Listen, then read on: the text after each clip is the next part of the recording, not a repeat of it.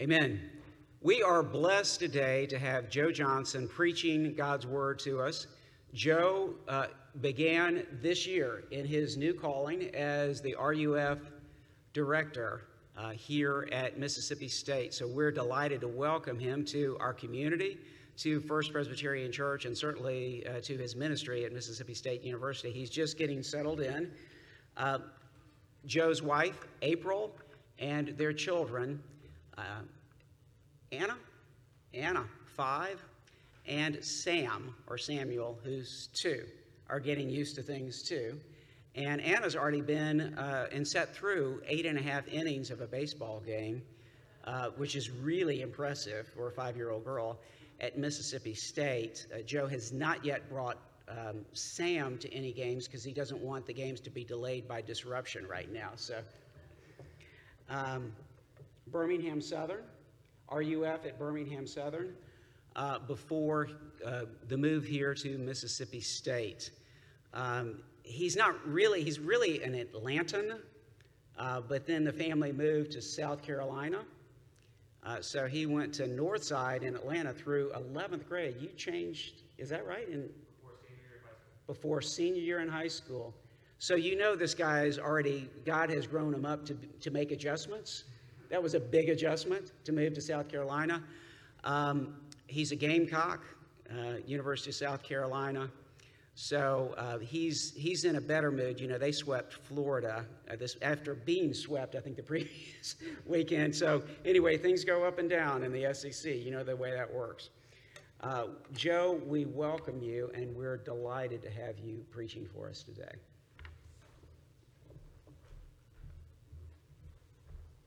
Good afternoon. Um, the only reason my five-year-old sat through eight innings, though, is uh, she was just waiting to ring the cowbell again. That's all she just, Dad, can I ring the cowbell now? Um, so that, that helps kids. But we're going to be in Mark chapter 14 uh, today, if you have your Bibles. Mark chapter 14. And it is really good to be here. Um, yeah, we moved here in December to start with RUF. Here as the campus minister, and um, uh, got to know Reed pretty quickly after after moving here. I think right after moved here, got coffee and got to know Martin over this past week or so, and um, drive past your church every day because I live at 929 and, um, and hang out with students there and um, have a number of friends in this congregation. And so it's good to be here. Uh, RUF, we really do see uh, the need for students to be in healthy churches. And it seems to me, new as a campus minister, that RUF, we're the PCA's ministry, we're kind of based out of Grace, but our students go to Grace, Redeemer, and here. And I want to keep that up. And I'm coming in your name too to the campus. I want students involved in churches that love Jesus, that love college students, and that's your reputation. And so I'm glad to be here and to get to know y'all better. But I'm also here to preach. And so Mark 14 is where we're going to be. And looking at um, Jesus praying in a garden uh, before he dies. I'm, I'm, skipping ahead. I asked permission from Martin for this. I'm skipping ahead in Holy Week. It's Holy Tuesday. I'm skipping towards the later part of this week, so I'm kind of cheating. But I want to look at this scene that a lot of commentators say is the most sacred and solemn scene in all of Scripture.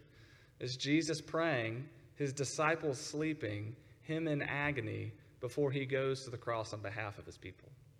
And so I want to look a little bit at Jesus' suffering. I know that's some, some what y'all have been talking about on Sunday morning. I hope I'm not making it too much, but I want to look at this scene and see the love of Jesus for his people. And so let's uh, read it together. Mark 14, starting in verse 32. This is God's word. And they went to a place called Gethsemane. And he said to his disciples, Sit here while I pray. And he took with him Peter and James and John and began to be greatly distressed and troubled. And he said to them, My soul is sorrowful even to death. Remain here and watch. And going a little further, he fell on the ground and prayed that if it were possible, the hour might pass from him. And he said, Abba, Father, all things are possible for you. Remove this cup from me. Yet not what I will, but what you will. And he came and he found them, his disciples, sleeping. And he said, Peter, to Peter, Simon, are you asleep? Could you not watch one hour? Watch and pray that you might not enter into temptation. And the spirit is willing, but the flesh is weak. And again he went away and prayed, saying the same words. And again he came back and found them sleeping, for their eyes were heavy, and they did not know what to answer him. And he came a third time and said to them, Are you still sleeping and taking your rest? It is enough. The hour has come. The Son of Man is betrayed into the hands of sinners. Rise, let us go. Let us get going. My betrayer is at hand. This is the word of the Lord. Thanks be to God. My dad retired a couple years ago, and um, and as he was retiring, I was entering into my career. It's calling, pastoral calling, but I was entering into full time work with young kids. And so, uh, as my dad was entering into a great season of going to the beach and not having work to do, I was entering into a season of just busyness. And in the first couple of years of my ministry, anxiety that I'd never faced before came into my life, uh, disappointment, major disappointment um, that seminary really didn't prepare me for, and uh, just a hard season. And I remember going to my dad and asking, Did you ever go through seasons like this in your job? He was not a pastor, he was an accountant for 38 years. And I asked, Did you ever go through this? And he laughed when I asked him. He said, Joe, I was never not in that season. 38 years of being an accountant, I never told you, I don't like being an accountant. 38 years of doing a job that he didn't like to do, he hated it. And then also, he, he told me this, I'd never heard this before, that for a lot of years, he didn't know if his job was going to exist the next year.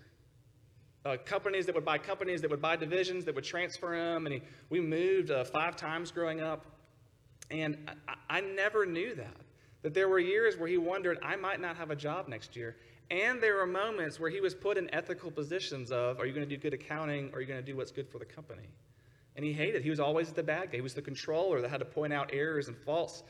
And so there were seasons where he went on antidepressants. I didn't know that. There were seasons that he was seeing counselors. I didn't know that. And as he was telling me these things, I was thinking about my childhood. All I remember about my dad is that he always wanted to play catch in the yard. He always wanted to play tennis. He was always on me about my grades. The yard was never cut good enough, and I had to go do it again. Right? He was always asking me about school. It just, he was just a good dad. I don't remember him ever talking about work.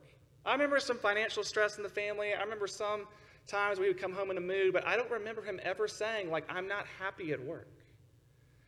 And so when he was telling me those things, I was just thinking, like, my dad's my hero. That's incredible to not bring that kind of stuff home on the family. I feel like I've already failed at that in my first five years of being a dad to not bring that home. But where my respect blew through the roof for my dad was when he actually let me in on the suffering that he went through all those years. Where he actually showed me, like, this is how much I love my family. I went through 38 grueling years of a career to take care of y'all. I went through years of worry, but not letting you know it. I went through years of suffering because I love you. It was actually when he told me the suffering that I saw the extent of my father's love to me and my family. When we look at this scene, this small scene, and I can't go through all of it, and obviously I can't go through all the, the road to the cross from here, but in this small scene, what Jesus does is he lets his disciples in on the suffering that he's about to take. And they actually get a pretty vivid, engraved picture of Jesus the night before he dies. And actually, as Christians, we look at this, and I don't know how it comes across to you. This is sort of jarring to see our Savior not be stoic. He's scared. He's anxious. He's overwhelmed. His soul was troubled unto death. And when you think about that, that makes Christianity unique among all the world religions. If you think about other religious leaders of the day, of, of, of the whole world. We see Buddha, who died at 80, surrounded by his followers, a raging success. We see uh, Confucius died at 72 in his own hometown, surrounded by his followers. Muhammad died blissfully in the arms of his wife. And here we find Jesus, who is the gospel. Christianity is not about a system of doctrine, it's about a person. And this is the person. And we see him here not peaceful, not at rest actually overwhelmed with fear of what's about to happen. And what do we do with that? I think it's a little bit like me and my dad that we actually see the suffering that he was willing to take for his people. That his suffering shows us his love for his church, for his bride. And so I just want to talk just a little bit, for our time left, about Jesus' suffering. And just three things as we kind of walk through this text.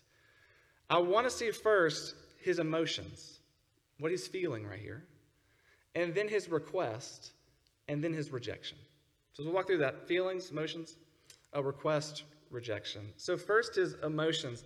Let me set the scene here just a little bit because we're kind of plopping in. Uh, this is after Jesus broke bread with his disciples.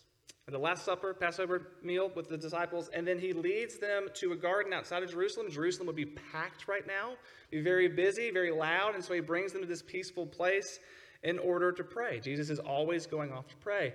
This is a little bit different, though. That he brings his disciples with him, then goes further into the garden to bring his three most inner, innermost circle disciples with him. And then he asks something strange. He asks them to watch. Now, they fall asleep. I'm going to get back to that in a second. But he asks them to watch. And you think at first he's saying, Watch, look out, protect us to see if anyone's coming. But we know that's not what he's asking because he knows people are coming. He tells them. He's in full control of this situation. And actually, when they do come and Peter lashes out to defend Jesus, uh, Jesus rebukes them. So, what is he asking them to watch? I think Jesus is inviting him, them, to watch him to watch him pray, hear me pray, see me. Because in this solemn and sacred moment, we see Jesus going through a lot. We see verse 33, the text tells us he's greatly distressed and troubled. Verse 34, he tells them that his soul is sorrowful to the point of death. That we've seen Jesus emotional before. He wept over his friend who died, before he raised him from the dead, but we've never seen Jesus like this. But what is going on in this scene then? What's going through Jesus' mind? Why is he sorrowful to the point of death? Well, some commentators, J.I. Packer being among them, actually thinks this may be the moment that the sins of the people were laid upon Jesus. That he was beginning the suffering that he was going to take for his people. And so, what was he inviting the disciples to see? And what are we invited to see in this picture? The beginning of the cost of our sins, the weight of them that the agony Jesus was looking down the barrel at was starting to weigh upon him. And that actually is good guilt that we need, that our sins cost something. Our students, my students, and I was like this too, our students t- tip, they make a lot of mistakes. They're college students. But typically, what I see is guilt doesn't begin to creep in until they see how their failures and mistakes have hurt someone else. Right? If you've ever been a part of an intervention uh, with someone who's addicted to alcohol or something else, the most powerful moment of those interventions is when the person sees that their patterns are hurting other people. Here we begin to see what our sins do to Jesus. They weigh on him as he looks at the cross. He looks at the pain and suffering that's coming both physically and spiritually. And he's sorrowful even to the point of death. Do we see our sins like that? Do we feel the guilt that our Savior became weak and vulnerable and fearful in order to rescue his people, willingly entering into suffering for his bride? That's where Jesus was emotionally, that there is hope in a terrified Savior. But then, secondly, I want to look at his request. So, Jesus is praying in the garden, his buddies are falling asleep. We're going to get to that in a second. There's three rounds of prayers that he prays. Um, and the reason probably why we don't have the other two rounds of prayers is because the disciples were asleep and didn't hear it. But the first round of prayer is this at verse 35, if your Bibles are still open. And going a little further into the garden, he fell on the ground and prayed that if it were possible, the hour might pass from him. And Jesus said, Abba, Father, all things are possible for you. Remove this cup from me, yet not what I will, but what you will. This is a passage of scripture that I wonder if you had no context of Christianity, if you were just coming in trying to figure out what was going on, this would confuse you a little bit. That Jesus, the night before he dies, actually asks, Is there any other way we can do this? Can this cup pass from me? I don't want to go through what I'm about to go through. And I think this teaches us a couple things. The first thing it teaches us is a little bit of how to pray. That we are actually allowed to pray to God, I don't want to go where you're taking me. Is there any other way? We are allowed to pray for things to go away. We're allowed to pray for this pandemic to go away. We're allowed to pray for our suffering. God, take this from me. I don't want to do this. But then we see Jesus say, But not my will, but yours, Father. Meaning that prayer is not us trying to bend God's will to us, prayer is actually bending our will to God's. To see that wherever He takes us, it is actually for His glory and our good. But then I think the second thing this teaches us, Jesus' request here for this cup to pass, is that the cross was the only way. It was plan A, and there was no plan B. That he asked the sovereign God, the sovereign Father, if there was any other way, can we do it? But not my will, but yours. And then he willingly goes to the cross. Why is the cross the only way? When I was at Birmingham Southern College, small school, if you're familiar with Millsaps and Jackson, it's a lot like Millsaps, the Millsaps of Birmingham. And not a ton of Christians at this school, a lot of non church backgrounds. And I remember a student asking me, like, Joe, you talk about sin a lot. But if God is so sovereign, why can't He just like wipe it? Why can't He just forget it? Like He sets the rules. Why can't He just say, okay, I know you sin, but it's not that big of a deal? He's God. Well, I actually think all of us have this desire for justice that we can't deny. That actually, the most secular atheistic worldview, we see it in the world today, is crying out when things are not right, justice must be served. And for a holy God to be a holy God and a perfect God to be a perfect God, sin must be paid for. It must be made right. The cup has to be drank by someone. But here's the good news of the gospel I didn't drink the cup. Jesus did. That the sin had to be punished. And so here's what Jesus did. As the Son of God, the second person of the Trinity, he goes on the altar of God to accept the full wrath of God for his people.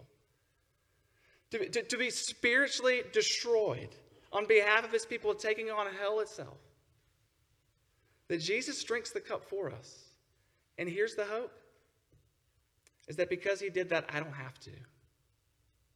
And actually, because he does that, I get a seat at the table in the family of God to drink and to celebrate the wedding feast of the Lamb because Jesus does this. But let's not forget his request if there is any other way.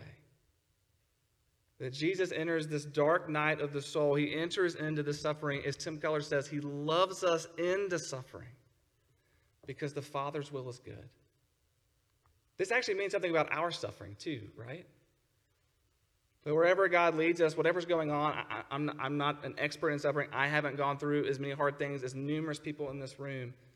But can we say in the midst of pain, in the dark night, that the Father's will for us is good? To pray against those things, but then to rest, your will, not mine. His request. But he goes through it anyways, loves his people into suffering. But then lastly, I want to harp on this for the rest of our time his rejection. So his emotions, his request, but now his rejection. And this isn't exactly in our text. The beginning of it is. But here we begin to see Jesus being rejected from every possible direction. He brings his disciples with him. The men who followed around for three years and seen the miracles and heard the teaching, gave up everything to follow him. He brings them with him into this garden to pray, and they keep falling asleep. And we kind of get it. It's late at night. They just had a big meal, right? And the older I get, the weirder the places that I fall asleep and get tired in. I understand a little bit of the tiredness here. But also, we're beginning to see that the disciples have no idea what's going on. That Jesus, throughout his ministry, has been telling them, I'm going to suffer. Even the night that night, he took bread and said, My body's going to break like this bread, and this wine that pours freely, that's going to be like my blood. They still don't get it. They're still reacting against it. They still don't see this moment as a really big deal. And so what happens? The rejection starts. That Jesus' closest friends fall asleep on him. That one of his disciples is about to betray him in the very next verse. That he's going to go get arrested and brought before trial by his own people, a Jewish council, to be crucified.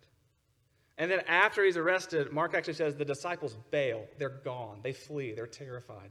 And then Peter, Peter Mark's gospel is Peter's gospel. It's Peter's eyewitness accounts written down by Mark. Peter, the one on whose confession the church will be built, Peter denies him three times outright. Utterly alone in this moment. Utterly alone as he goes to the cross. But we all know that's not the main rejection that Jesus faces here. That as he goes to the cross, what he is doing is he is taking our place in being rejected by the Father. that he becomes the one thing he's never known, which is to be God forsaken, which is to be the most sinful thing that's ever existed, as the wrath of God falls on behalf of him. That when he cries out, My God, my God, why have you forsaken me? He hears nothing in return.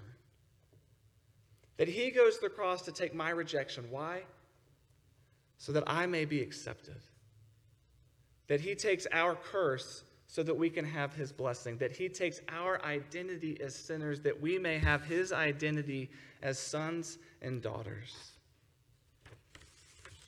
Because you see, in this moment, is going back to the very beginning of another garden the Garden of Eden, where man rejected God.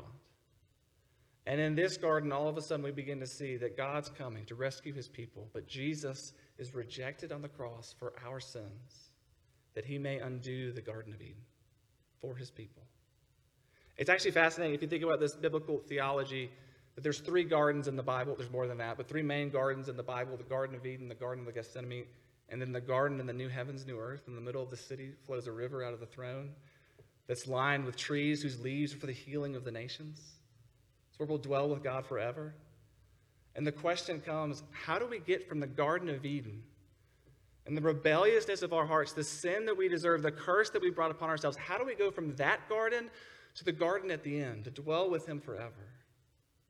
And it's because Jesus went through this garden, through this garden to the cross, to the cross through the suffering, to shut the mouth of death, to shut sin over His people, to raise again a new life.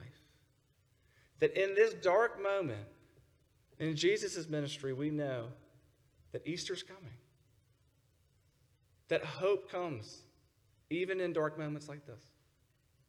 Um, Anna, she's in all my illustrations, my daughter. She's five years old now. Uh, when she was a baby, she was a terrible sleeper. And we were new parents. Most of it was probably our fault. We were afraid to let her cry uh, too much. We, bedtime was this production that took an hour to do, and she would never go to sleep. And so bedtime was really stressful for us. And um, my wife finally figured out how to calm her down. We didn't do this with my son. My, poor son doesn't get babied like this. But uh, she would go to the door as my daughter was crying, and she would just start talking. It didn't really matter what she said. Anna couldn't understand the words, but just the sound of her mother's voice calms her down. But she had to say something, and so what she would normally say is this She would say, Anna, it's time to go to bed now. And I know you don't want to. I know it's dark. I know it's scary. But I'm right here. I'm right outside the door. And in the morning, I'll come get you and we'll play. Morning's coming. And when she said morning is coming for a second time, her seminary husband was on the couch like absolute tears because that's beautiful. That in the midst of darkness, what Christians actually can say is, but morning's coming. That in the midst of Good Friday, I know we're not there yet, I'm sorry I'm skipping ahead, but in the midst of Good Friday, we know that Easter is coming. That in the depth of our long, dark night of the soul, we can look at Jesus' long, dark night in the soul and say, because he went through that for us, morning is coming for his people, or one day, someday, we will dwell with him with no more sin, pain, death, sadness anymore.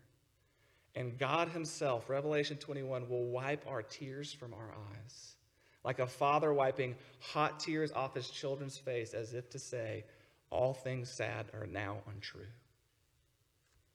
Jesus suffers for his people, and his suffering shows us the love for his bride that he desires to spend eternity with. Do you see the great hope in a suffering Savior, a suffering King that is our hope for salvation? Let me pray. Father in heaven, thank you for today and the Holy Week. As a church, when we cast our eyes, Jesus, on that week, and what you went through and what you've done that was long proclaimed.